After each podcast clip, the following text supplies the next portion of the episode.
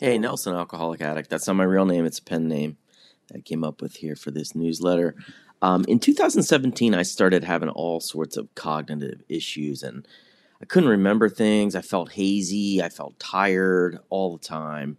Um, people would tell me stuff and I would just be like, wait, what did you say again? And it felt like the world was moving 65 miles per hour and I was in the, I was the old guy in the right lane going 35 miles per hour. And it was, it was scary as shit, man. When you, the brain stuff is just so mysterious and so scary. You know, that's the best word I can come up with scary. So I, I went to my doctor and he eventually thought that, you know, concussions is probably the likely cause of what was going on with me. I'd had a nasty concussion in 2015 in a sledding accident, and that is not a joke. I totally ate shit sledding with my kids um, was knocked completely out. It was bad. And I think it was probably about my fifth concussion. It's hard to know. Um, playing football and all the sports I played over the years, like I definitely remember getting, you know, seeing like that. So, and then I definitely got one in college during a drunken scuffle with a guy in the dorms. I ended up having to go to the hospital and getting checked out for that one. So the I don't know how many concussions, but but more than one put it that way. And so, so my doctor met with me in 2017 and he said, let's get you to a neurologist. And I went to the neurologist, great neurologist. I really liked the guy. He ran me through a bunch of tests, um, some scans and things like that, but also some just like things where he was asking me to remember things and, uh, and he would say a list of things and I would have to say it right back to him. And and um, he put me on some vitamins that are supposed to be good for brain health. I don't know, like I don't know if they were placebo effect or whatever, but the the tests didn't really show anything obvious. And in my conversations with him, he he definitely thought maybe concussions were, you know, he was like, yeah, concussions are bad in health, and that definitely a possibility when we think about what's going on with your with you. Um, he also said you have three kids, and you know you have a kid who I think she was one or two at the time, and he was like, I definitely think just like being busy tires people out, causes memory issues, blah blah blah. But he also mentioned to me that people who did as many drugs and alcohol as I did sometimes fry parts of their circuit board, and it can be hard to like diagnose, like, oh, you did these this amount of drugs and this is what it did. And so he was like, so all of it together might be why you're sitting here in front of me. And I had about 10 years clean and sober. So it was perplexing to me, you know, that all of a sudden I would start having these issues because of drugs and alcohol. But I, I do remember having that fear on a regular basis during my drinking and drugging days. Like I knew I should not be overloading my brain with that much crap.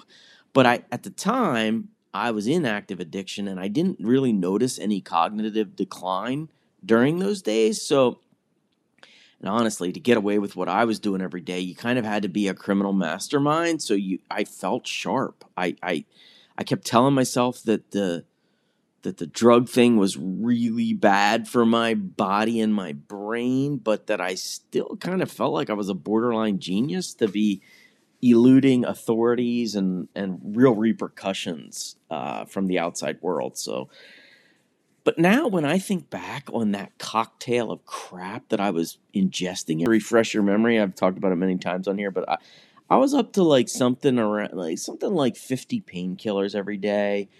Uh, about a six pack of beer every day, four to six beers, sometimes more every night, with all of those opioids in me and then I would take Ambien, one or two Ambiens before bedtime, um, and I would just, I, I, I couldn't even call it going to sleep. I would just like collapse.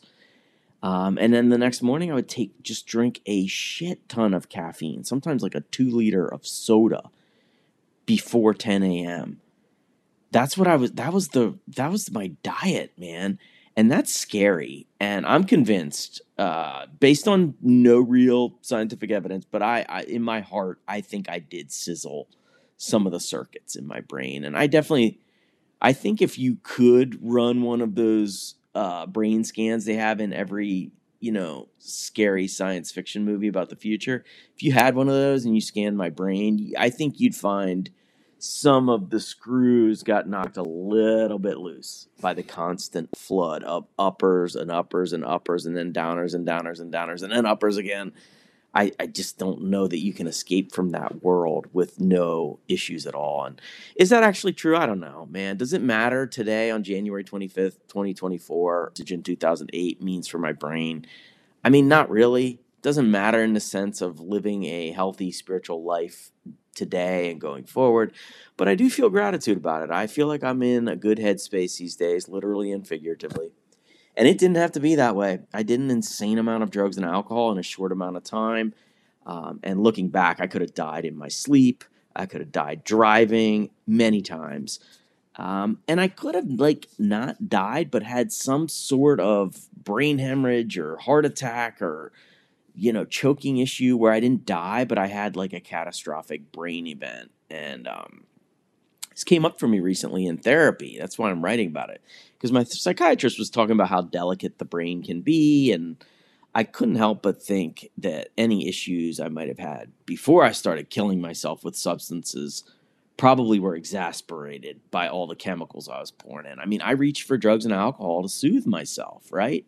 And that meant some stuff was already, and then I just like poured all this really toxic stuff in there. And I mentioned it to her, and she shrugged her shoulders. She's, I, I'm glad. I like my my therapy situation because like i don't have people who are who make sweeping conclusions like no you need to do this or this is what happened and this is why like she just she just said maybe and i appreciated that she i mean she did say that the intake i was describing would definitely be a lot for any brain to handle so i left there feeling a sense of gratitude and um, i definitely think there's parts of my system that were damaged a bit but my impulsivity for sure my imp- like I'm I was always I've always been an impulsive person. It did not help that I fried my brain a little bit, you know.